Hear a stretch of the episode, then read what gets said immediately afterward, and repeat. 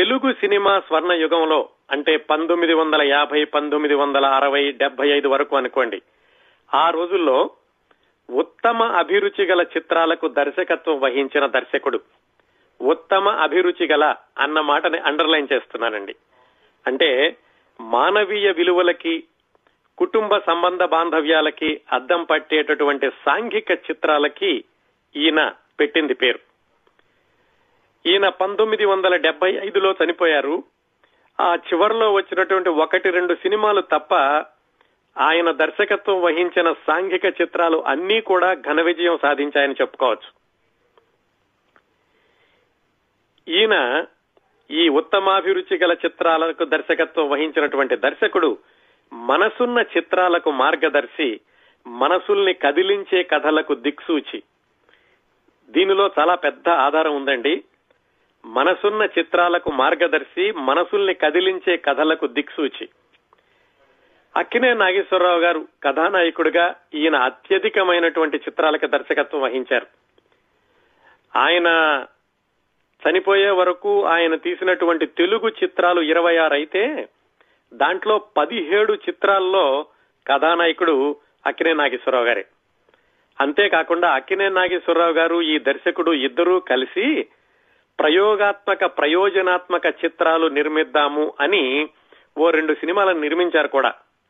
అయితే ఆ ప్రయోగం బెడిసి కొట్టడంతో మళ్ళా ఆ చిత్రాల జోలికి వెళ్ళలేదనుకోండి. ఆ రోజుల్లో తెలుగులో విజయవంతమైనటువంటి చిత్రాలు చాలా వాటిని హిందీలో దర్శకత్వం వహించి నిర్మించారు కూడా కొన్ని చిత్రాలని ఈ దర్శకుడు. కొంతమంది ఏమంటారంటే ఆయన హిందీ చిత్రరంగానికి వెళ్ళకుండా తెలుగులోనే ఉండి ఉంటే ఇంకా ఆయన ఎక్కువ చిత్రాలు తెలుగులో నిర్మించడానికి అవకాశం ఉండి ఉండేది.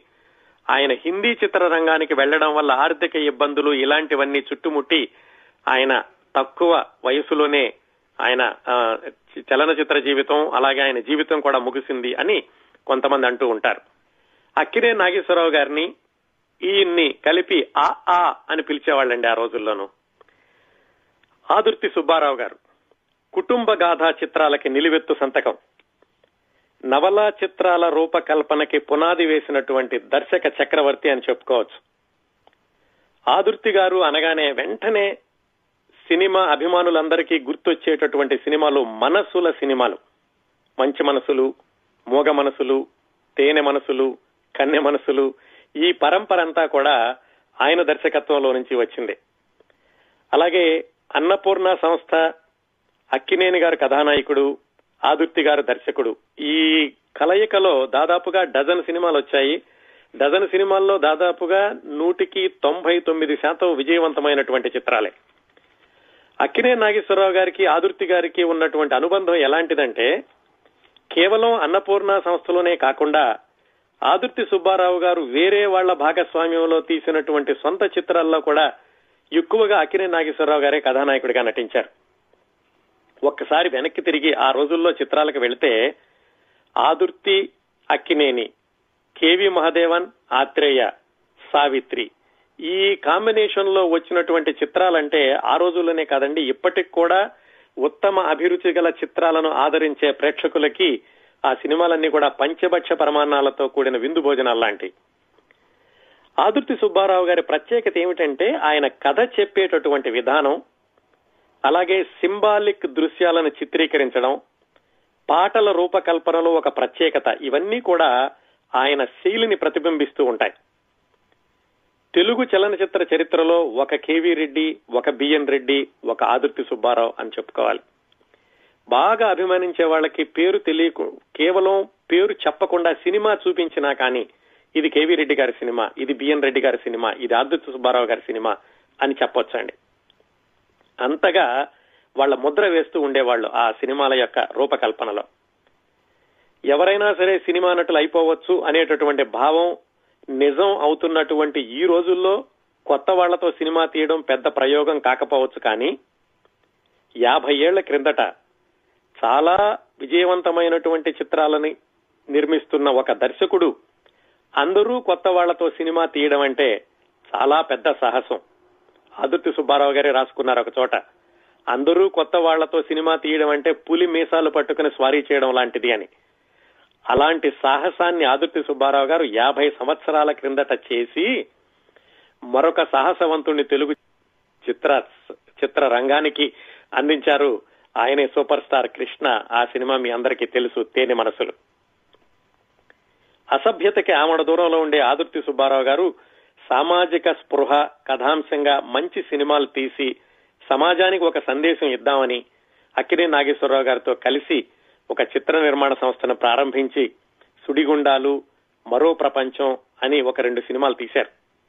ప్రేక్షకులు బాగానే ఉండవండి మీ సినిమాలు కొత్త రకంగా ఉన్నాయి కానీ మాకు మీ కుటుంబ గాథ చిత్రాలు చిత్రాలే కావాలి అనడంతో ఆ రెండు చిత్రాలు విజయవంతం కాకపోవడంతో మళ్ళా ఆ ప్రయోగాల జోలికి వెళ్ళలేదు ఆదుర్తి గారు అక్కినేని గారు కూడా ఆదుర్తి సుబ్బారావు గారి జీవిత విశేషాలు చాలా తక్కువగా లభ్యమవుతున్నాయి. ఎందుకంటే ఆ రోజుల్లో ప్రసార సాధనాలంటే కేవలం పత్రికలే కదా. ఇప్పట్లో లాగా టీవీలు ఇలాంటివి లేవు కాబట్టి ఆయనతో వచ్చినటువంటి ఇంటర్వ్యూలు కూడా పరిమితంగా ఉన్నాయి. ఎక్కువగా ఆదుర్తి సుబ్బారావు గారి గురించినటువంటి విశేషాలు ఉన్న వ్యాసాలు చాలా తక్కువగా ఉన్నాయి. ఒకటి ఆయన చిన్ననాటి మిత్రుడు సూర్యం గారని ఆయన ఆదుర్తి సుబ్బారావు గారికి పంతొమ్మిది వందల అరవై నాలుగులో రాజమండ్రిలో పౌర సన్మానం చేసినప్పుడు ఒక వ్యాసం రాశారు. దాంట్లో ఆదుర్తి సుబ్బారావు గారు ఆయన కలిసి పెరిగినటువంటి చిన్నప్పటి విశేషాలు చెప్పారు. అలాగే ముళ్ళపూడి వెంకటరమణ గారు కూడా పంతొమ్మిది వందల అరవై ఐదు ప్రాంతాల్లో ఈ తేనె మనసులు వస్తున్నటువంటి రోజుల్లో అనుకుంటా ఒక వ్యాసం రాశారు. ముళ్ళపూడి మన ఆదుర్తి సుబ్బారావు గారి గురించి ఆయన యొక్క చిన్నప్పుడు పడిన కష్టాలు సినిమాల్లోకి ఎలా వచ్చారు అనేది. ఈ రెండు వ్యాసాలే కాకుండా ఆదుర్తి సుబ్బారావు గారి మేనల్లుడు సత్యానంద్ గారిని ప్రముఖ సినీ రచయిత చాలా విజయవంతమైనటువంటి చిత్రాలకి గత నలభై సంవత్సరాలుగా వందలాది చిత్రాలకి సంభాషణలు రాశారు. ఆయనతో కూడా మాట్లాడి కొన్ని విశేషాలు సేకరించి ఇవన్నీ కలిపి ఈనాటి కార్యక్రమం మీ ముందుకు వస్తోందండి. ఆదుర్తి సుబ్బారావు గారి గురించి మాట్లాడుకోవాలంటే మనం రాజమండ్రిలో బయలుదేరాలి. ఆదుర్తి గారి పూర్తి పేరు ఆదుర్తి వెంకట సత్య సుబ్బారావు. కానీ ఈ పూర్తి పేరు చాలా తక్కువ మందికి తెలుసు. వాళ్ళ కుటుంబ సభ్యులకి చాలా సన్నిహితులకి మాత్రమే తెలుసు. ఆదుర్తి సుబ్బారావు గారిని చిన్నప్పటి నుంచి కూడా ఇంట్లోనూ ఆయన మిత్ర బృందం అందరూ కూడా చిట్టిబాబు అని పిలుస్తూ ఉండేవాళ్ళు. అందుకని ఆ రోజుల్లో ఆదుర్తి సుబ్బారావు గారు చదువుకున్నటువంటి రోజుల్లో అందరికీ కూడా చిట్టిబాబుగానే తెలుసు ఆయన రాజమండ్రిలో. పంతొమ్మిది వందల ఇరవై రెండు డిసెంబర్ పదహారవ తేదీన జన్మించారు ఆదుర్తి సుబ్బారావు గారు. వాళ్ళ నాన్నగారి పేరు సత్యన్న పంతులు గారు. ఆయన తహసీల్దార్గా పనిచేస్తూ ఉండేవాళ్ళు. సుబ్బారావు గారి అమ్మగారి పేరు రాజ్యలక్ష్మమ్మ గారు. సత్యన్న పంతులు గారికి రాజ్యలక్ష్మమ్మ గారికి ఎనిమిది మంది సంతానం. నలుగురు అమ్మాయిలు నలుగురు అబ్బాయిలు. ఈ మగ సంతానంలో పెద్దవాడు మనం మాట్లాడుకుంటున్న ఆదుర్తి సుబ్బారావు గారు. చిట్టిబాబు అని ఆ ముద్దు పేరుతోటి పిలుస్తూ ఉండేవాళ్ళు అనుకున్నాం కదా. ఈయనకి ఇంకో ముద్దు పేరు కూడా ఉందండి. అదేమిటంటే అల్లరి సుబ్బారావు. చిన్నప్పటి నుంచి కూడా ఆదుర్తి సుబ్బారావు గారు అన్ని రంగాల్లోనూ చురుకుగా ఉండేవాళ్ళు. చదువులోనూ చురుగ్గా ఉండేవాళ్ళు ఆటల్లోనూ చురుగ్గా ఉండేవాళ్ళు అల్లరిలోనూ చురుగ్గా ఉండేవాళ్ళు. అయితే వాళ్ళ నాన్నగారు తహసీల్దారు ఏమాత్రం దేనికి లోటు లేనటువంటి సంసారం. అందువల్ల ఆదుర్తి సుబ్బారావు గారు పెద్ద కొడుకు కూడా అవడం వల్ల ఆయనకి కావాల్సినవన్నీ సమకూరుస్తూ ఉండేవాళ్ళు వాళ్ళ నాన్నగారు. చదువుకునేటప్పుడు కూడా పిల్లల అందరితో కలిసి చదువుకోవడానికని ఇంట్లో ఆయనకి ప్రత్యేకంగా ఒక గదిని కేటాయించారు. ఆ గది ఏమిటంటే సాధారణంగా ధాన్యాన్ని నిల్వ చేసుకోవడానికి వాడుకునే గదిని ఖాళీ చేసి ఈ ఆదుర్తి సుబ్బారావు గారిని మిత్రులతో కలిసి చదువుకోరా బాబు అని ఆ గది ఇచ్చారు. ఆ గదిలో రాత్రిపూట ఏడున్నర ఎనిమిదింటికి మిత్రులందరూ చేరేవాళ్ళు. ఓ గంట సేపు ఆ రోజు స్కూల్లో ఏం జరిగింది ఏమిటి ఆ కబుర్లన్నీ మాట్లాడుకున్నాక తొమ్మిది తొమ్మిదిన్నరకి టీ తాగి అక్కడి నుంచి అర్ధరాత్రి వరకు మిత్రులందరూ కలిసి చదువుకుంటూ ఉండేవాళ్ళు. తొమ్మిదిన్నర పదింటికి వెళ్ళింట్లో టీ దొరుకుతుందని ఫ్రెండ్స్ అందరూ కూడా ఆ సమయానికి వచ్చేవాళ్ళట. ఇలా చదువులో కూడా ఆయన చాలా ముందు ఉండేవాడు చాలా చురుకుగా ఉండేవాడు మార్కులు కూడా చాలా బాగా వచ్చాయి. చదువుతో పాటుగా చిన్నప్పటి నుంచే సినిమాలు చూడడం అనేది బాగా అలవాటైంది. ఆ సినిమాలు చూడడం కూడా ఏం చేసేవాళ్ళు? మరి రోజు రాత్రి తొమ్మిది గంటల నుంచి పన్నెండు గంటల వరకు చదువుకోవాలి కదా? కొన్నిసార్లు తొమ్మిది గంటలకి తలుపు వేసేసేసి గది తలుపు చదవడం ఆపేసేసి లైట్ మాత్రం అలాగే ఉంచి గోడ దూకి సినిమాకి వెళ్ళేవాళ్ళు గోడ దూకి వెళ్ళడం అంటే అంత సాధారణ అంత సాధ్యం కాదు. ఎందుకంటే ఆ గది ధాన్యపు గది లాంటిది. అందుకని ఆ గది గోడకి చూరుకి మధ్యలో ఉన్నటువంటి సందులో నుంచి దూరి కిందకి దూకి సినిమాకి వెళ్ళి సెకండ్ షో అయ్యాక మళ్ళా అలాగే వచ్చి గదిలో కూర్చునేవాళ్ళట. వాళ్ళ నాన్నగారు మర్నాడు ఏమిట్రా రాత్రి తొమ్మిది గంటల నుంచి మీ రూమ్లో ఏమీ శబ్దం వినిపించలేదు? లైట్ మాత్రం వెలుగుతూనే ఉంది అంటే లేదండి తెల్లవారుదామని చదువుకుందామని పెందలకాడ పడుకున్నాం మేము అని అబద్ధాలు చెప్తూ ఉండేవాళ్ళు. చిన్నతనం కదా సహజంగా ఉండేటటువంటి ఆ చిలిపితనం అది ఉంటూ ఉండేది. సినిమాలు మాత్రం అలా విపరీతంగా అలవాటైనాయి. సూర్యనారాయణ గారిని ఆయన దగ్గర ట్యూషన్కి పెట్టారు ఆదుర్తి సుబ్బారావు గారి నాన్నగారు సుబ్బారావు గారిని ఆ టీచర్తో కూడా ఏమిటంటే ఒక మిత్రుడు ఉన్నట్టుగా ఉండేవాడు కానీ గౌరవము పెద్ద గోడలు అడ్డుగోడలు లేకుండా ఇద్దరు కూడా చాలా సరదాగా ఉంటూ ఉండేవాళ్ళ మాస్టారును సుబ్బారావు గారును. ఈయన అల్లరి ఎంతగా ఉండేదంటే ఆ మాస్టార్ను కూడా ఆయనకు ఒక పిలక ఉండేసరికి ఆయన పిలక ఎలా వచ్చింది పిలక ఎందుకు పెట్టుకున్నారు ఇలాంటి ప్రశ్నలను వేసి ఆయన విసిగిస్తూ ఉండేవాడట. ఆయన మాత్రం ఈ కుర్రవాడు చదువులో చురుకుగా ఉంటాడని అలాంటివి కూడా భరిస్తూ ఉండేవాడు. అల్లరి ఎలా ఉన్నా కానీ ఆరుదుతి సుబ్బారావు గారిలో ఉన్నటువంటి మరో చాలా చక్కటి గుణం మిత్రులందరినీ ఆకర్షించింది ఏమిటంటే మిత్రులందరికీ కూడా చాలా సహాయకారిగా ఉండేవాడు. అలాగే వాళ్ళందరికీ కూడా ఒక లీడర్గా కూడా ఉంటూ ఉండేవాడు సుబ్బారావు గారు చదువుకునే రోజుల నుంచి దానికి ఉదాహరణ చెప్తూ వాళ్ళ మిత్రుడు ఒక సంఘటన చెప్పాడు. ఏమిటంటే వాళ్ళ మిత్ర బృందంలో ఒక కుర్రాడికి వాళ్ళ ఇంట్లో ఏదో సమస్య వచ్చింది. ఇంట్లో ఏదో కోప్పడ్డారు. అందుకని అతను నాలుగు రోజులు నేను మా ఇంట్లో వాళ్ళకి కనపడకుండా ఉంటే వాళ్ళకి నా మీద కోపం తగ్గుతుంది నేను ఎక్కడికైనా వెళ్ళిపోతాను అన్నట్ట. అప్పుడు ఆదుర్తి సుబ్బారావు గారు ఎక్కడికైనా వెళ్ళడం ఎందుకురా? నాకు ఒక గది ఉంది మా ఇంట్లోను. మా గదిలో ఉందువు గానిరా అని తీసుకొచ్చి ఎవరికీ తెలియకుండా ఆ కుర్రాడిని నాలుగు రోజుల పాటు తన గదిలో పెట్టుకుని కేవలం వాళ్ళ అమ్మగారికి మాత్రమే తెలుసు. ఇందు మూలంగా ఇతను రహస్యంగా దాక్కుంటున్నాడు మన ఇంట్లో అని అలా నాలుగు రోజులు అతన్ని కాపాడి నాలుగు రోజుల తర్వాత ఇంటికి పంపించాడు అంతేకాకుండా మిత్రుల్లో ఎవరికి ఏమి అవసరం అయినా కానీ పెన్నులు పుస్తకాలు బలపాలు ఇలాంటివన్నీ కూడా ఈయనే కొని ఇవ్వడం ఇలాంటివన్నీ చేస్తుండేవాడు ఎందుకంటే ఈయనది బాగా ఉన్న కుటుంబమే కాబట్టి. చదువులో లెక్కల్లో ముఖ్యంగా ఆయనకి నూటికి నూరు మార్కులు వస్తూ ఉండేవి ఎప్పటి నుంచి ఆయనకు ఆరో తరగతి నుంచి కూడా. అందువల్ల చదువులో చురుగ్గా ఉండడంతో అల్లరి చేస్తున్నా గాని వాళ్ళ ఇంట్లో గాని అలాగే మాస్టర్ గాని ఎక్కువగా కొప్పడేవాళ్ళు కాదట. ఈ లెక్కల్లో ఎక్కువగా రావడం అనే దాని వల్ల ఆయనకి ఇంకో గుణం కూడా వచ్చింది. ఏమిటంటే ఆ రోజుల్లో బ్రాకెట్ అని ఒక ఆట ఉండేది. పంతొమ్మిది వందల ఎనభై వరకు నాకు తెలుసు ఆ ఆట ఆంధ్రదేశంలో ఉందని మరి ఇప్పుడు ఉందో లేదో తెలియదు కానీ అది ఎలా ఉంటుందంటే ఈ బ- ఒక మాదిరి ఊళ్ళల్లో ఉన్నటువంటి బడ్డీ కొట్లు ఇలాంటి వాటిల్లో ఈ ఆట జరుగుతూ ఉంటుంది. రాత్రి పది గంటలకు మొదలవుతుంది. అందరూ వెళ్ళి ఆ బడ్డీ కొట్ల దగ్గర ఏదో ఒక నంబరు ఎన్నుకుంటారు. ఆ సంఖ్య ఎన్నుకున్నాక రాత్రి పన్నెండింటికి ఎక్కడి నుంచో ఒక ఫోన్ వచ్చిందని చెప్తూ ఉండేవాళ్ళు. ఆ ఫోన్లో నంబరు మనం ఎన్నుకున్న నంబరు ఒకటే ఉంటే వాళ్ళు దానికి ఏదో ఐదు రెట్లో ఆరు రెట్లో పది రెట్లో డబ్బులు ఇస్తారు. ఇది ఎక్కువగా ఏమిటంటే ఈ రిక్షా తొక్కునే వాళ్ళు ఇలాంటి కొంచెం ఆర్థికంగా వెనుకబడిన ఉన్న వాళ్ళని ఆకర్షించడానికి పెట్టినటువంటి గేమ్ అది బ్రాకెట్ అనేది. అది తర్వాత పోలీసులు నిషేధించారనుకోండి ఎందుకు చెప్పానంటే వివరంగా ఆ నంబరు ఏది వస్తుంది అనేది ఊహించడానికి చాలా లెక్కలేసుకుంటూ ఉండేవాళ్ళు. కొంతమంది అయితే ఇండియన్ ఎక్స్ప్రెస్ వెనకాల ఉండేటటువంటి ఒక కార్టూన్ని చూసి దానిలో ఉన్న నంబర్లు కొన్నిటిని కలిపి తీసివేసి హెచ్చవేసి ఇలా చేసి ఒక నంబర్ ఎన్నుకుని దాని మీద పందెం కాస్తూ ఉండేవాళ్ళు. ఇంకా ఆదుర్తి సుబ్బారావు గారి రోజులకు వెళితే ఆయనకి ఈ బ్రాకెట్ ఆడడం కూడా అలవాటైంది. రోజు రాత్రిపూట వెళ్ళి ఆ బ్రాకెట్ ఏదో ఒక నంబర్ మీద ఆయన పందెం కాస్తూ ఉండేవాడు. ఆయన పందెం కాయడం వాటిల్లో వచ్చినటువంటి నంబర్లో అప్పుడప్పుడు బహుమతులు రావడంతో ఎంతగా ఈయన ప్రాముఖ్యత చెందాడంటే మిగతా బ్రాకెట్ ఆడే వాళ్ళందరూ ఆ కొట్ల దగ్గరికి వెళ్ళి చిట్టిబాబు గారి నంబర్ ఎంత ఇవాళ అని ఆ నంబర్ మీద పందెం కాస్తూ ఉండేవాళ్ళట. అలాగా ఆయన సముపార్జించుకున్నటువంటి ఆ గణిత శాస్త్ర విజ్ఞానం బ్రాకెట్ ఆడలో కూడా ఉపయోగపడింది. ఇంకా ఆయన ఎనిమిదో తొమ్మిదో తరగతో చదువులో చదువు చదువుతూ ఉండగానే ఛందస్ శాస్త్రం మీద కూడా ఆయనకు బాగా పట్టు వచ్చింది. ఆ ఛందస్సు అవి కూడా ఏడో ఎనిమిదో తరగతి నుంచే నేర్పుతూ ఉండేవాళ్ళు. దాన్ని కూడా దానిలో బాగా అనుభవం సంపాదించి అప్పట్లోనే పద్యాలు గేయాలు లాంటి లాంటివి రాసి పత్రికలు కూడా పంపిస్తూ ఉండేవాడు ఆదుర్తి సుబ్బారావు గారు. ఇవన్నీ ఒకవైపు ఆటలు.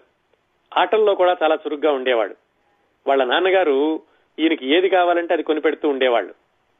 బ్యాడ్మింటన్ ఆడుకుంటానంటే వాళ్ళ ఇంట్లోనే ఒక కోర్టు వేయించి బ్యాటు బాలు అన్ని కొనిపెట్టి మిత్రులందరికీ కూడా అక్కడే ఆడుకునేలాగా సౌకర్యం కల్పించారు వాళ్ళ నాన్నగారు.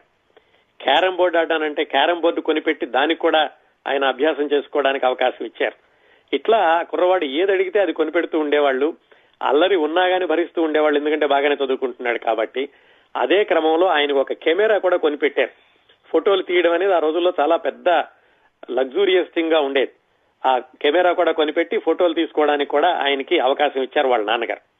ఈ విధంగా ఆయన అన్ని రంగాల్లోనూ చురుకుగా ఉంటూ పద్నాలుగు సంవత్సరాలకే ఎస్ఎస్ఎల్సి పూర్తి చేశారు. ఎస్ఎస్ఎల్సి అయ్యాక ఇంటర్మీడియట్లో చేరాలంటే కనీసం పదహారు సంవత్సరాల వయసు ఉండాలి. అందువల్ల వాళ్ళ నాన్నగారు ప్రత్యేకంగా పర్మిషన్ తీసుకుని కాకినాడలో ఆదుర్తి సుబ్బారావు గారిని ఎస్ఎస్ఎల్సీలో చేర్పించారు పదిహేనో సంవత్సరానికి. అంటే పంతొమ్మిది వందల ముప్పై ఏడు ఆ ప్రాంతాల్లో అనుకోవచ్చు. అక్కడ ఒక సంవత్సరం చదువుకున్నారు. రెండో సంవత్సరం ఇంటర్మీడియట్ చదువుతూ ఉండగా ఆయనకి అనారోగ్యం చేసేసరికి ఇంటికి తీసుకొచ్చేశారు రాజమండ్రికి. తీసుకొచ్చి కాస్త ఆరోగ్యం బాగుపడ్డాక రాజమండ్రి కాలేజీలోనే సెకండ్ ఇయర్ ఇంటర్మీడియట్లో చేర్పించారు. ఇప్పటికీ ఆదుర్తి సుబ్బారావు గారికి పుస్తకాలు చదవడం మీద బాగా ఆసక్తి అలాగే నాన్నగారు కొనిచ్చినటువంటి కెమెరాతో ఫోటోలు తీయడం అనే దాని మీద ఎక్కువ ఆసక్తి కలిగింది. చదువు మీద నెమ్మది నెమ్మదిగా ఆయనకి ఆసక్తి తగ్గడం ప్రారంభమైంది. అంతేకాకుండా ఈ సినిమాలు ఎక్కువగా చూడడం ఎవరో సినిమాలు చూస్తుంటే ఈయన సినిమాలు చూసి పలానా సీన్ అలా కాదు ఇలా తీసుంటే బాగుండేది అక్కడ అలా కాకుండా కెమెరా యాంగిల్ ఇలా పెడితే బాగుండేది ఇలాంటివన్నీ చెప్తుంటే ఎవరో అన్నారట. ఇన్ని కబుర్లు చెప్తున్నావు కదా నువ్వే వెళ్ళి నేర్చుకోవచ్చు కదా నీ దగ్గర కెమెరా ఉంది కదా నువ్వు కూడా ఫోటోలు తీస్తున్నావు కదా అని. వాళ్ళు అనడం వల్ల మా లేకపోతే ఈయనకొచ్చిన ఆసక్తితో కానీ మొత్తానికి ఒక శుభముహూర్తాన ఇంట్లో చెప్పారు. నేను చదువు మానేస్తున్నాను నాకు చదువు రాదు ఇంకా నాకు చదువు మీద శ్రద్ధ లేదు. మీరు బలవంతంగా నన్ను చదువుకోమన్నా కానీ నేను చదవలేను. నేను బొంబాయి వెళ్ళిపోయి ఈ కెమెరా సంగతి ఏమిటో చూసి ఈ సినిమాల్లో చేరడానికి అవసరమైనటువంటి ఆ ప్రాక్టికల్ కోర్స్ అది అభ్యాసం తీసుకుంటాను. అందుకే నేను బొంబాయి వెళ్ళిపోతాను అని చెప్పారు. పదిహేడు పద్దెనిమిది సంవత్సరాల కుర్రాడు బొంబాయి వెళ్ళిపోతానంటే ఏ తల్లిదండ్రులు మాత్రం ఒప్పుకుంటారు? వాళ్ళ నాన్నగారు వాళ్ళ అమ్మగారు సాయశక్తిలా చెప్పి చూశారు. వద్దురా బాబు మనకి ఇది పనికొచ్చేది కాదు. హాయిగా చక్కగా మనకి ఈ దేనికి లోటు లేకుండా ఉంది. నువ్వు ఈ సంవత్సరం కాదంటే మరు సంవత్సరం అయినా చదువుదు గాని ఈ ఆలోచనలు మానేసే అని చెప్పారు. పైగా ఆయన ఇంకో మాట కూడా అన్నారు. ఈ జిల్లాలో నా మాట అందరూ వింటారు. నేను పేరున్న తహసీల్దార్ని అందరికీ చెప్పగలుగుతున్నాను కానీ నిన్ను నేను సముదాయించలేకపోతున్నాను. మాట విను అని చెప్పారు కానీ సస్యేమిరా ఆయన వినను అన్నారు. ఏమైనా సరే బొంబాయి వెళ్ళిపోతానని నిర్ణయించుకున్నారు. ఇంకా మరి డబ్బులు ఎక్కడి నుంచి వస్తాయి? నా ఆస్తి నాకు ఇవ్వండి అని మరి ఈయన అడిగారో ఆయన అన్నారో కానీ మొత్తానికి పిత్రార్జితం అంటే ఆయన సంబంధించినటువంటి ఆస్తి కాకుండా తాత తండ్రుల దగ్గర నుంచి వచ్చినటువంటి ఆస్తిలో కొంత భాగాన్ని ఆదుర్తి సుబ్బారావు గారికి రాసిచ్చేసి ఇదేరా అబ్బాయి నీ వాట ఇంకా నీ ఇష్టం నువ్వేం చేసుకుంటావో చేసుకో అన్నారు. కాకపోతే ఆ పొలాన్ని అమ్మకుండా మళ్ళా ఆయనే తాకట్టు పెట్టుకుని ఒక రెండు వేల రూపాయలు ఇచ్చి ఇదిగో నీ పొలానికి ఇన్ని డబ్బులు వస్తాయి ఈ డబ్బులు తీసుకుని నువ్వేం చేసుకుంటావో చేసుకో నా మాట వింటలేదు కదా అని చెప్పారు. ఆదుర్తి సుబ్బారావు గారు ఆ రెండు వేల రూపాయలు జేబులో వేసుకుని బొంబాయి వెళ్ళారు ఆయనకి ఏమిటంటే ఆ పట్టుదల దీక్ష ఉంది ఏమైనా సరే సినిమాల్లోకి వెళ్ళిపోవాలి ఇంకా చదువులో ఉంటే కనుక నాకు ఎక్కువ దీనివల్ల ఆసక్తి ఉండేటట్టు లేదు అనుకుని.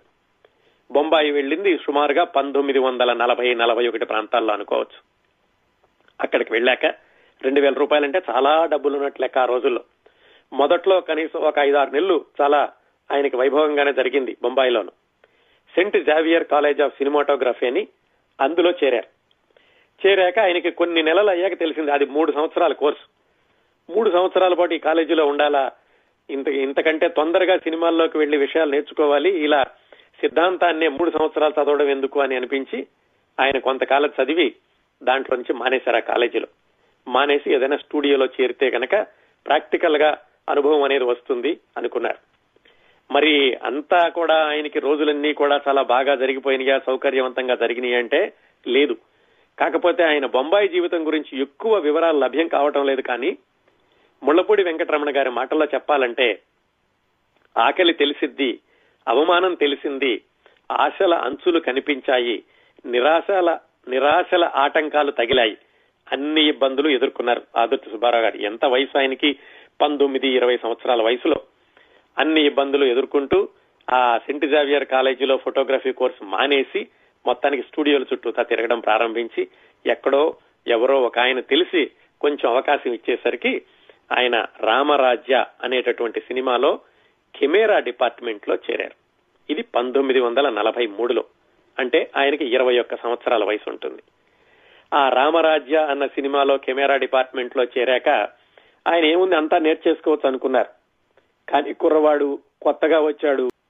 ఈ కుర్రవాడిని ఏమి ముట్టుకొని ఇచ్చేవాళ్ళు కాదు. కెమెరా దగ్గరికి వెళ్ళాలన్నా కానీ ఎవరి అనుమతి అయినా తీసుకోవాలి. దూరంగా ఉండి వాళ్ళు చెప్పిన పని చేయాలి. లైట్లు అటు ఇటు కదల్చడం కెమెరాను అటు ఇటు మొయ్యడం ఈ పనులు మాత్రమే చెప్తున్నారు. అది నచ్చక ఆయన రామరాజ్య సినిమాల నుంచి కూడా బయటకు వచ్చేసి మళ్ళా స్టూడియోల చుట్టూతో తిరుగుతూ ఎక్కడో ఒక చోట ఈ ప్రాసెసింగ్ ప్రింటింగ్ ఈ ఫిలిం కడగడం ఇలాంటివన్నీ నేర్చుకున్నారు.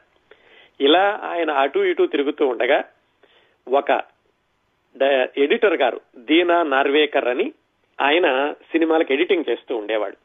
ఆయన పరిచయం తోటి ఈయన స్థిరంగా ఆయన దగ్గర అసిస్టెంట్గా ఎడిటింగ్ డిపార్ట్మెంట్లో స్థిరపడ్డారు. అంతకు ముందు వరకు కెమెరా అని ప్రాసెసింగ్ అని ఫిలిం ప్రాసెసింగ్ అని ఇవన్నీ తిరిగిన ఆయన చిట్ట చివరికి ఆ దీనా నార్వేకర్ అన్న ఆయన దగ్గర ఎడిటింగ్ శాఖలో స్థిరపడి ఆయన దగ్గర అసిస్టెంట్గా సినిమాల ఎడిటింగ్ ఎలా చేస్తారో నేర్చుకోవడం ప్రారంభించారు. ఆ రోజుల్లో ఆయన చపాతీలు బఠానీలు వేరుశెనక్కాయలు శ్రేష్టమైనటువంటి మంచినీళ్ళు కూడా తాగి గడిపినటువంటి రోజులు ఉన్నాయట. మరి అప్పుడప్పుడు మరి ఇంటికి డబ్బులు అడగలేదా అంటే ఇంటికి డబ్బులు కావాలని ఉత్తరం రాసేవాళ్ళు. రాసినప్పుడు వాళ్ళ నాన్నగారు ఒక ప్రామిసరీ నోటు పంపించేవాళ్ళట. ఆ ప్రామిసరీ నోటు మీద సంతకం చేసి వెనక్కి పంపిస్తే అప్పుడు ఆయన డబ్బులు పంపించేవాళ్ళు. ఇదంతా ఏమిటి? కుర్రవాడికి బాధ్యత తెలియాలనే తప్ప ఆయనకి వాళ్ళ అబ్బాయి మీద ప్రేమ లేక కాదు. వాళ్ళ నాన్నగారు చనిపోబోయే ముందు ఆ నోట్లన్నీ కూడా కాల్చేసేసి అతనికి ఆయనకి రావాల్సిన వాటా ఇచ్చి మిగతా వాళ్ళందరికీ కూడా ఇదిగో వాడేదో బొంబాయి వెళ్ళిపోయాడని చెప్పి అతన్ని అన్యాయం చేయడానికి వీల్లేదు. అతనికి ఆస్తి నేను ఇస్తున్నాను అని చెప్పారట ఆయన. అది వాళ్ళ నాన్నగారిలో ఉన్నటువంటి అభిమానం ఆత్మీయత ఆదుతి సుబ్బారావు గారి మీద. కాకపోతే కుర్రవాడికి బాధ్యత రావాలని అలాగా ప్రామిసరీ నోటు మీద సంతకం పెట్టించుకుని డబ్బులు పంపిస్తూ ఉండేవాళ్ళు. ఇలా ఆయన బొంబాయిలో రెండు మూడు సంవత్సరాలు ఉన్నట్టున్నారు. పంతొమ్మిది వందల నలభై ఐదులో ఏం జరిగిందంటే ఈయనకి బాగా పరిచయం ఉన్నటువంటి ఒక మ్యూజిక్ డైరెక్టర్ కేల్కర్ అని ఆయన ఆదుర్తి సుబ్బారావు గారిని ఒక రోజు పిలిచి ఒరే అబ్బాయి నీకు మద్రాసు నుంచి ఒక అవకాశం వస్తుంది. మద్రాసులో ఒక నార్త్ ఇండియన్ ఒక ఆయన హిందీ సినిమా తీస్తున్నాడు. ఆ హిందీ సినిమాకి కాస్త ఆంధ్రదేశంలో ఉన్నటువంటి ఈ నృత్యం చేసేవాళ్ళు గాయకులు వీళ్ళు అవసరం అవుతారు. వాళ్ళని ఎంపిక చేయడానికి అలాగే ఎడిటింగ్ లోను దర్శకత్వంలోనూ సహాయం చేయడానికి ఒక అబ్బాయి కావాలంటున్నారు. నీది కూడా మరి దక్షిణ భారతదేశమే కాబట్టి మద్రాసు వెళతావా అని అదుర్తి సుబ్బారావు గారిని అడిగారు. అంతకంటే కావాల్సింది ఏముంది ఆయనకి? ఇప్పట్లోనే ఒక నిజమైనటువంటి సినిమాకి పూర్తి స్థాయిలో పనిచేసేటటువంటి అవకాశం వస్తుందని వెళతామని చెప్పారు. అది పంతొమ్మిది వందల నలభై ఐదులో ఆ విధంగా ఆదుర్తి సుబ్బారావు గారు బొంబాయి నుంచి మద్రాసు వచ్చారు. ఆ సినిమా పేరు కల్పన. ఆ సినిమాని దర్శకత్వం వహిస్తున్నటువంటి వ్యక్తి పేరు ఉదయ శంకర్ అండి. అప్పట్లో చాలా పేరున్నటువంటి నృత్యకారుడు అలాగే గాయకుడు కూడాను. ఆ రోజుల్లోనే ఈ ఉదయ శంకర్ అన్న ఆయన విదేశాలకు వెళ్ళి ప్రోగ్రాంలు ఇవ్వడం ఇలాంటివన్నీ చేస్తూ ఉండేవాడు.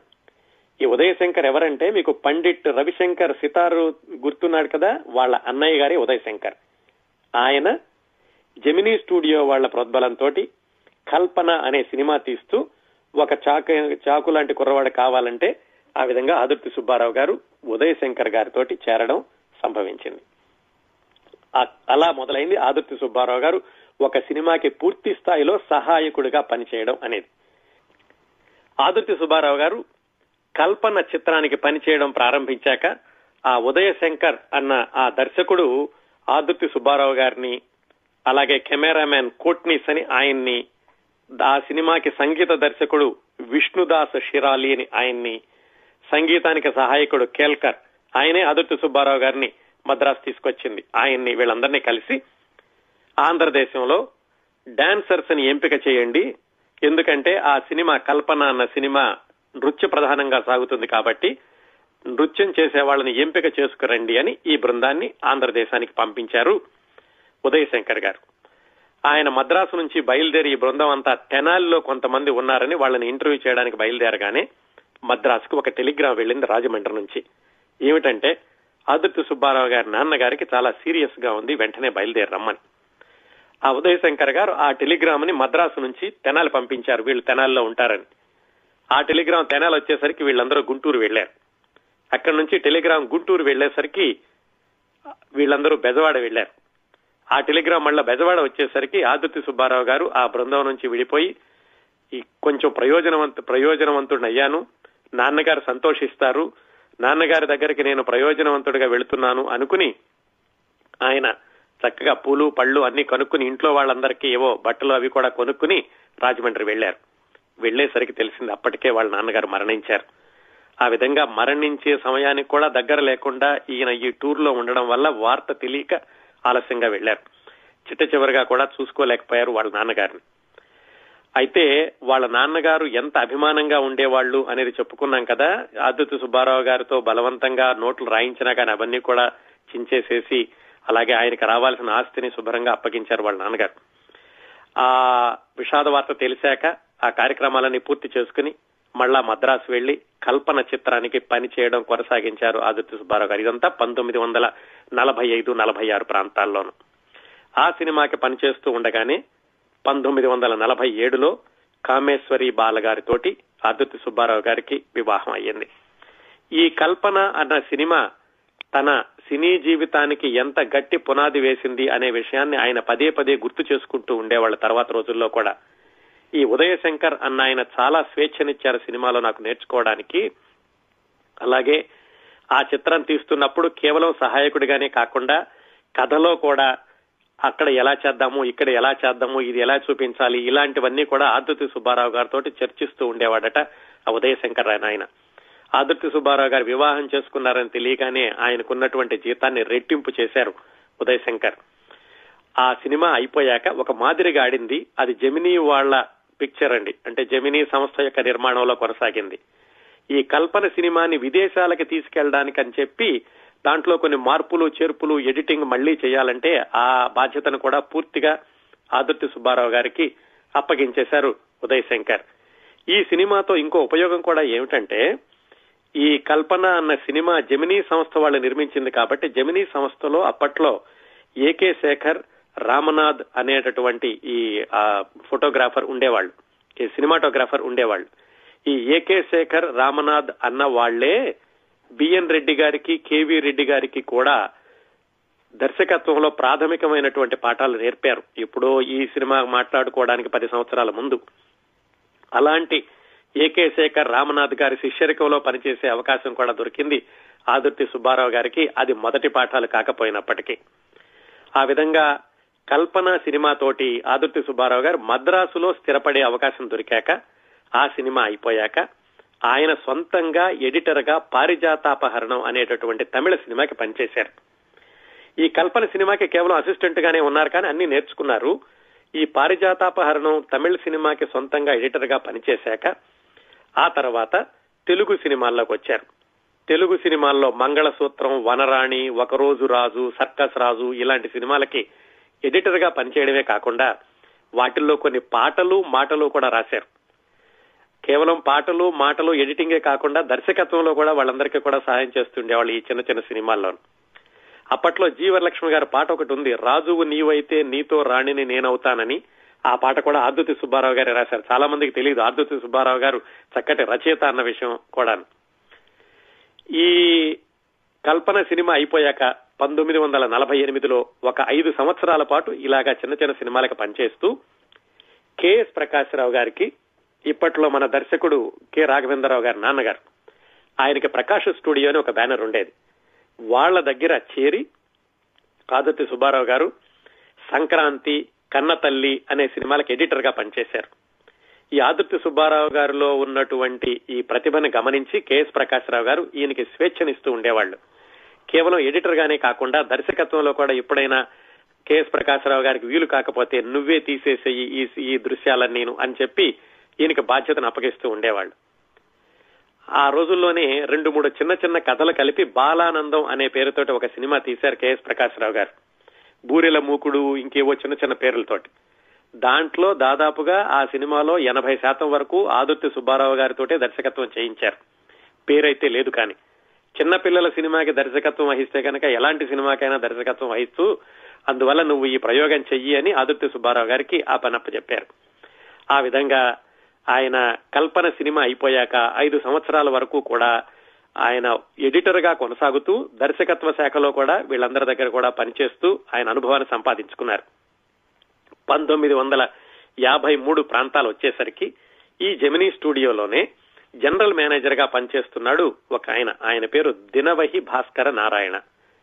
ఆయన ఆదుర్తి సుబ్బారావు గారు మాటల మధ్యలో తెలిసింది. ఆయనది కూడా రాజమండ్రి అని. ఇంకా వెనక తిరగేసుకుంటే ఇద్దరు పుట్టినరోజు కూడా ఒకటే. ఆ వాళ్ళిద్దరితో పాటుగా జెమినీ స్టూడియోలోనే పనిచేస్తున్నటువంటి ఇంకొక ఆయన. ఆయన పేరు సరిదే భావన్నారాయణ ఎస్ భావన్నారాయణ. ఆయనది కూడా రాజమండ్రి అని తెలిసింది. ఈ విధంగా B B Narayana S Bhavanarayana Adurthi Subbarao garu ముగ్గురు కూడా జమినీ స్టూడియోలో కలుసుకుని మాటల సందర్భంలో మంద ఒకటే ఊరు అనుకుని ఆ తర్వాత వాళ్ళకి మనం కూడా సొంతంగా సినిమా తీస్తే ఎలా ఉంటుంది అనేటటువంటి ఆలోచన వచ్చింది. అప్పటికే మరి ఆదుర్తి సుబ్బారావు గారు ఎడిటర్గా పనిచేసి ఉండడము అనధికారికంగా ఆయన దర్శకుడిగా కూడా పనిచేయడము ఈ అనుభవం వల్ల ఆదుర్తి సుబ్బారావు గారు దర్శకుడిగా ఒక సినిమా తీద్దాం అనుకున్నారు ముగ్గురు మిత్రులను. వాళ్ళ పేరులోని అక్షరాలన్నీ కలిపి సాహిణి సంస్థ అనే పేరు పెట్టి పంతొమ్మిది వందల యాభై మూడు నవంబర్ ఇరవై ఐదున వాళ్ళు కొత్త సినిమాకి పూజ చేశారు. వాళ్ళ దగ్గర ఉన్నది ఏమిటి? ఉత్సాహం ఉంది తీయాలన్నటువంటి పట్టుదల ఉంది డబ్బులు చూసుకుంటే యాభై రెండు రూపాయలు ఉన్నాయి. ఆ యాభై రెండు రూపాయల పెట్టుబడితోటి సినిమా సంస్థను ప్రారంభించి నవయుగ పంపిణీ సంస్థ వాళ్ళ సహాయంతో సినిమా తీయడం ప్రారంభించారు ఆదుర్తి సుబ్బారావు గారి దర్శకత్వంలో. అది ఆదుర్తి సుబ్బారావు గారికి మొట్టమొదటిసారిగా సొంతంగా దర్శకత్వం వహించడానికి వచ్చినటువంటి అవకాశం. ఆ సినిమా పేరు అమర సందేశం. ఆ సినిమాలో హీరో అమర్నాథ్ ఈ రోజుల్లో ఉన్నటువంటి శ్రీలక్ష్మి అని ఒక హాస్య నటి మీకు గుర్తుండే ఉంటుంది. ఆమె నాన్నగారు అమర్నాథ్. ఆయన హీరో. జూనియర్ శ్రీరంజని అప్పటికే ఆవిడ గుణసుందరి కదా అన్నటువంటి సినిమాతోటి చాలా పేరు తెచ్చుకుని ఉన్నారు. ఆ జూనియర్ శ్రీరంజన్ గారు హీరోయిన్గా అమర్నాథ్ హీరోగా అమర సందేశం అనేటటువంటి సినిమాని పంతొమ్మిది వందల యాభై మూడు చివరిలో తీయడం ప్రారంభించారు. ఆదుర్తి సుబ్బారావు గారు సొంతంగా ఆయన దర్శకత్వంలో. అప్పట్లో వచ్చినటువంటి బైజు బావరా అనే ఒక హిందీ సినిమాకి కొంచెం అనుకరణ అని చెబుతారు ఈ అమర సందేశం. మొట్టమొదటి సినిమాలోనే ఆదుర్తి సుబ్బారావు గారు గొప్ప ప్రయోగం చేశారు. ఏమిటంటే ఇది పూర్తిగా సంగీత భరితమైనటువంటి చిత్రం. ఒక సంగీతం నేర్చుకునేటటువంటి ఒక అతను ఉంటాడు అతను సంగీతం నేర్చుకునే గురువు గారి దగ్గరకు వెళ్ళి ఆమె ఆమె అతని ఆ గురువు గారి మనవరాలను వివాహం చేసుకుంటాడు. ఆ తర్వాత సంగీతంలో పడి గురువు గారు ఇచ్చినటువంటి కర్తవ్యాన్ని మర్చిపోతాడు. ఆ తర్వాత భార్య కోప్పడేసరికి భార్య నుంచి విడిపోతాడు. ఇలాగా కష్టాలు ఉంటాయి. రెండో వైపు నుండి సంగీతం ఉంటుంది. ఇంకో వైపున సంగీతం సమాజానికి ఉపయోగపడాలా కళగానే ఉండాలా అనేటటువంటి వాదన ఉంటుంది. ఇలా రెండు మూడు కోణాల్లో కథని అల్లుకుంటూ ఆయన అమర సందేశం అనే చిత్రం తీశారు. అందులో పాటలు అద్భుతంగా ఉన్నాయి. ఆ సినిమాకి మరి సంగీతం ఎవరు? ఇదిగో ఆదుర్తి సుబ్బారావు గారిని బొంబాయి నుంచి మద్రాసు పంపించినటువంటి కేల్కర్ ఆయన్నే సంగీతానికి కూడా తీసుకున్నారు. ఆ సినిమాకి మాటలు రాసింది తాపీ ధర్మారావు గారి ముందులో. ఆ తర్వాత తాపీ ధర్మారావు గారికి ఏదో ఇబ్బంది వచ్చేసరికి ఆరుద్ర గారిని శ్రీశ్రీ గారితో కూడా కలిపి ఆయన అమర సందేశానికి మాటలు పాటలు రాయించుకున్నారు. ఆ అమర సందేశం సినిమా పంతొమ్మిది వందల యాభై నాలుగు నవంబర్లో విడుదలైంది. మనం రికార్డుల పరంగా చెప్పుకోవాలంటే ఆదుర్తి సుబ్బారావు గారి మొట్టమొదటి సినిమా అమర సందేశం పంతొమ్మిది వందల యాభై నాలుగు నవంబర్లో విడుదలైంది. అత్యద్భుతమైనటువంటి విజయం సాధించలేదు కానీ ప్రజలందరూ అంటే ఉత్తమ అభిరుచి గల చిత్రం కొత్త కుర్రాడు ఎవరో బాగా తీశాడు. సినిమాకి పెట్టిన పెట్టుబడి అంతంత మాత్రం వచ్చింది కానీ మరి విపరీతమైనటువంటి నష్టాలు ఈ కుర్రవాడు ఎవరో పనికిరాడు అనేటటువంటి పేరు కాకుండా చాలా చక్కగా తీశాడు కొత్త కుర్రవాడు అన్న పేరు వచ్చింది. ఆ సినిమా అయిపోయాక ఆరుద్ర గారితో కలిసి మళ్ళా కొత్త సినిమాకి ఏమి స్క్రిప్ట్ రాసుకుందామని ఆలోచిస్తూ అప్పట్లోనే నాస్తిక్ అని ఒక హిందీ సినిమా వస్తే ఆ నాస్తిక్ అన్న సినిమా చూసి దాన్ని తెలుగులో తీద్దామని ఆరుద్ర గారితో కలిసి స్క్రిప్ట్ రాయడానికి ప్రారంభించారు. ఇది జరుగుతూ ఉండగా ఈ ఆదుర్తి సుబ్బారావు అనేటటువంటి కుర్రవాడు అప్పటికే ఆయన వయసు ముప్పై రెండు సంవత్సరాలు. ఈ కుర్రవాడిని ఇంకొక పెద్ద ఆయన ఈయనకి తెలియకుండానే గమనిస్తూ వస్తున్నారు. ఆ పెద్ద ఆయన అక్కినే నాగేశ్వరరావు గారు. నిజానికి ఈ అమర సందేశం అనేటటువంటి సినిమాకి ఒకనొక దశలో అక్కినే నాగేశ్వరరావు గారిని కూడా అడుగుదాం అనుకున్నారట. కాకపోతే వీళ్ళు తీస్తున్నటువంటి చిన్న సినిమా అసలే పెట్టుబడి కూడా పంపిణీదారులు ఇస్తున్నారు. అందుకని చెప్పి అక్కినే నాగేశ్వరరావు గారి దగ్గరికి వెళ్ళలేదు. కానీ ఈ అమర సందేశం అనేటటువంటి సినిమా ఎవరో కుర్రాడు బాగా తీశాడు అన్న మాట అక్కినే నాగేశ్వరరావు గారి వరకు వెళ్ళి ఆయన ఆ సినిమాని ప్రత్యేకంగా చూశారు. ఇదంతా ఆదుర్తి సుబ్బారావు గారికి తెలియదు. ఆ సినిమాని చూసినప్పుడు అక్కినే నాగేశ్వరరావు గారికి దాంట్లో కొన్ని దృశ్యాలు ఆయనకి మనసుకు హత్తుకొని పోయినాయి. ముఖ్యంగా హీరోయిన్ తండ్రి చనిపోయినప్పుడు ఆ హీరోయిన్ ఎక్కడి నుంచో నీళ్ళు మోసుకుంటూ వస్తుంది. నీళ్ళ బిందె ఆవిడ భుజం మీద ఉంటుంది. తండ్రి చనిపోయాడని ఎవరో చెబుతారు. కెమెరా ఆవిడ మొహం మీద కనపడుతుంది. తర్వాత కెమెరా కిందకి ప్యాన్ చేసేసరికి ఆ నీళ్ళ బిందె కింద పడిపోవడం ఆ నీళ్ళన్నీ భూమిలో ఇంకిపోవడం అలాంటి దృశ్యాలు ఉన్నాయి చెప్పుకున్నాం కదా ఆదుర్తి సుబ్బారావు గారి సింబాలిక్ దృశ్యాల చిత్రీకరణలో చాలా ప్రసిద్ధి అని. ఈ దృశ్యాలని చూసి అక్కినే నాగేశ్వరరావు గారికి కొత్త కుర్రాడెవరో చాలా బాగా చేశాడు అని ఆయనకు ఒక ఆలోచన ఉండింది. అటువైపు అన్నపూర్ణ సంస్థను చూస్తే వాళ్ళు అప్పుడే దొంగరాముడు సినిమా పూర్తి చేసి తర్వాత సినిమాకి దర్శకుడిగా ఎవరు పెట్టుకుందాము అని వాళ్ళు అన్వేషిస్తున్నారు. దుక్కిపాటి మధుసూదన్ రావు గారు కూడా అక్కినే నాగేశ్వరరావు గారితోటి మరి తర్వాత సినిమాకి ఎవరిని పెట్టుకుందాము అని ఒక మాట అడిగారు. వాళ్ళు అనుకున్నటువంటి ఇద్దరు ముగ్గురు దర్శకులు కూడా బాగా బిజీగా ఉండటంతో వాళ్ళు కొత్త వాళ్ళనైనా పెట్టుకోవడానికి సిద్ధంగా ఉన్నాము అని అక్కినే నాగేశ్వరరావు గారు ఈ అమర సందేశం చిత్రం గుర్తుకొచ్చి దుక్కిపాటి మధుసూదన్ రావు గారితో చెప్పారు. ఆ కుర్రాడు ఎవరో చూడండి. చాలా బాగా తీశాడు అమర సందేశం సినిమా. అందుకని మన సంస్థలో అతనికి అవకాశం ఇద్దామన్నారు ఆ విధంగా ఆదుర్తి సుబ్బారావు గారు అన్నపూర్ణ సంస్థలోకి ప్రవేశించి తోడి కోడళ్ళు అది ఆయనకి మొట్టమొదటి చిత్రం అన్నపూర్ణ సంస్థలో. ఆదుర్తి సుబ్బారావు గారు మొట్టమొదటగా తీసిన చిత్రం అమర సందేశం అయితే ఆయన అన్నపూర్ణ వాళ్ళతో కలిసి తీసినటువంటి మొదటి చిత్రం తోడి కోడళ్ళు ఇంతవరకు ఎందుకు చెప్పుకున్నామంటే ఆదుర్తి సుబ్బారావు గారి గురించి ఆయన సినీ జీవితం గురించి మాట్లాడాలంటే అన్నపూర్ణ సంస్థ గురించి మాట్లాడినట్లే. ఎందుకంటే అన్నపూర్ణ సంస్థలో దాదాపుగా ఆయన డజన్ సినిమాల వరకు అక్కినే నాగేశ్వరరావు గారితో కలిసి తీశారు. అందువల్ల ఆదుర్తి సుబ్బారావు గారి మొట్టమొదటి సినిమా అంటే అన్నపూర్ణ వారి తోడికోడళ్ళు అని చెప్పుకోవడం కొంచెం సమంజసంగా ఉంటుంది. ఎందుకంటే అక్కడి నుంచి ఆయన విజయ పదంలో నడిచారు కాబట్టి. ఈ అన్నపూర్ణ సంస్థలోకి ప్రవేశించాక ఆదుర్తి సుబ్బారావు గారి ఒక చోట రాసుకున్నారు. అన్నపూర్ణ సంస్థలోకి ప్రవేశించేటప్పుడు నేను చాలా సెంటిమెంటల్గా కూడా భావించాను. ఎందుకంటే ఆయనకి పదహారు సంవత్సరాల వయసులో ఆయన చెల్లెలు అన్నపూర్ణ అని ఒక ఆమె చనిపోయారు. ఈ అన్నపూర్ణ సంస్థలోను అన్నపూర్ణ సంస్థలో తీస్తున్నటువంటి సినిమాల్లో నటించిన సావిత్రి గారిలో కూడాను నా చెల్లెల్ని చూసుకున్నాను అని ఆదుర్తి సుబ్బారావు గారు ఒక చోట రాసుకున్నారు. అసలు నిజానికి అన్నపూర్ణ సంస్థ పేరు కూడా దుక్కిపాటి మధుసూదన్ రావు గారి పెంపుడు తల్లి గారి పేరు. చాలా మంది అక్కినే నాగేశ్వరరావు గారి భార్య పేరు అనుకుంటారు. ఆ పేరు ఎలా వచ్చినా గానీ మొత్తానికి ఆదుర్తి సుబ్బారావు గారికి అక్కినే నాగేశ్వరరావు గారికి దుక్కిపాటి మధుసూదన్ రావు గారికి ముగ్గురికి కూడా చాలా చాలా అభిమాన పాత్రమైనటువంటి పేరు అనుబంధం పనివేసుకున్న పేరు ఈ అన్నపూర్ణ సంస్థ. అలా అన్నపూర్ణ సంస్థలో ప్రవేశించాక దుక్కిపాటి మధుసూదన్ రావు దుక్కిపాటి మధుసూదన్ రావు గారి సారథ్యంలోని అన్నపూర్ణ సంస్థలో ప్రవేశించాక ఆదుర్తి సుబ్బారావు గారు మళ్ళీ వెనక్కి తిరిగి చూసుకోవాల్సిన అవసరం రాలేదు. దాదాపు మరొక ఇరవై సంవత్సరాల వరకు.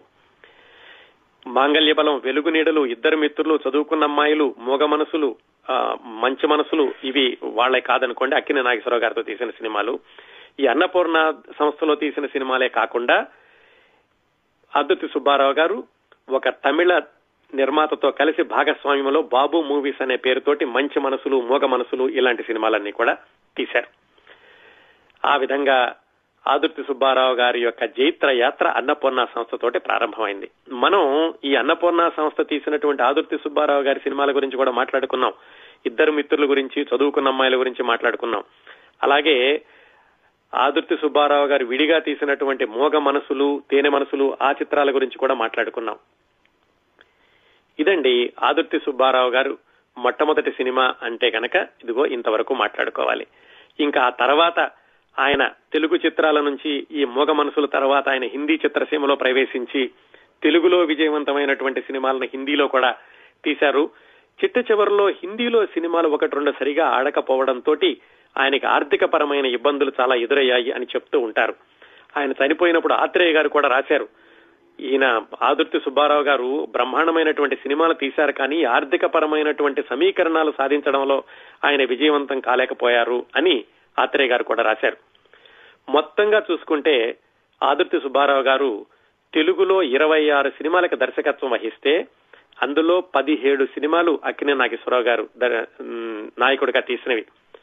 ఎన్టీ రామారావు గారు కథానాయకుడిగా రెండు చిత్రాలుకి దర్శకత్వం వహించారు ఆదుర్తి సుబ్బారావు గారు. అలాగే ఆయనే పరిచయం చేసినటువంటి కృష్ణ గారు హీరోగా నాలుగు సినిమాలకి దర్శకత్వం వహించారు. మొత్తం చూసుకుంటే ఆదుర్తి సుబ్బారావు గారు బయట వాళ్ళతో అంటే అక్కినే నాగేశ్వర గారు కాకుండా వేరే వాళ్ళతో తీసిన కేవలం తొమ్మిది సినిమాలేనండి. అలాగే హిందీ సినిమాల్లో కూడా ఆయన పది సినిమాలకి దర్శకత్వం వహించారు కొన్నిటిని నిర్మించారు కూడాను. లీనా చందావర్కర్ అన్న నటిని హిందీ చిత్రసీమకు పరిచయం చేసింది కూడా ఆదుర్తి సుబ్బారావు గారే. ఈయన తెలుగులో తీసినటువంటి సినిమాలు సమాంతరంగా తమిళంలో రావడం అలాగే కొన్ని తమిళంలో కూడా తీశారు సినిమాలు. తొమ్మిది సినిమాలు తమిళంలో తీశారు. మొత్తం పంతొమ్మిది వందల యాభై నాలుగు నుంచి ఆయన మరణించిన పంతొమ్మిది వందల డెబ్బై ఐదు వరకు ఆ ఇరవై సంవత్సరాల్లో ఆయన అన్ని భాషల్లోనూ కలిపి దాదాపుగా నలభై ఐదు సినిమాలు తీశారని చెప్పుకోవచ్చు. ఈ నలభై ఐదు సినిమాల్లో తెలుగు ఇరవై ఆరు ఇరవై ఏడు సినిమాలు ఉన్నాయండి. అప్పటికే కాకుండా ఇప్పటికి కూడా ఆదుర్తి సుబ్బారావు గారు అనగానే చక్కటి కుటుంబ గాథా చిత్రాలు ఆ అన్నపూర్ణ వారి చిత్రాలు ఈ మనసుల చిత్రాలు ఇవన్నీ గుర్తొస్తూ ఉంటాయి. తనదైనటువంటి ముద్ర వేసి మరపురాని చిత్రాలని అందించిన ఆదుర్తి సుబ్బారావు గారు లాంటి దర్శకుడు ఎప్పుడో ఒకళ్ళు కనిపిస్తూ ఉంటారండి. చాలా మంది సినిమాలు తీశారు చాలా విజయవంతమైన సినిమాలు తీశారు కానీ ఇన్ని దశాబ్దాల తర్వాత కూడా ఇప్పటికీ సినిమా చూస్తే చాలా ఆహ్లాదకరంగా ఉంది. మన కుటుంబ సభ్యుల మధ్యన మన కుటుంబ సభ్యులందరూ కూడా ఈ సినిమాలో కనిపిస్తున్నారు అనేటటువంటి సినిమాలు కేవీ రెడ్డి గారు బిఎన్ రెడ్డి గారు అలాగే ఆదుర్తి సుబ్బారావు గారు తీశారు. ఇవండి ఆదుర్తి సుబ్బారావు గారి మొట్టమొదటి సినిమా విశేషాలు. మనకి తర్వాత సమయం సందర్భం వచ్చినప్పుడు ఆదుర్తి సుబ్బారావు గారి మిగతా చిత్ర విశేషాలు కూడా తెలుసుకుందాం.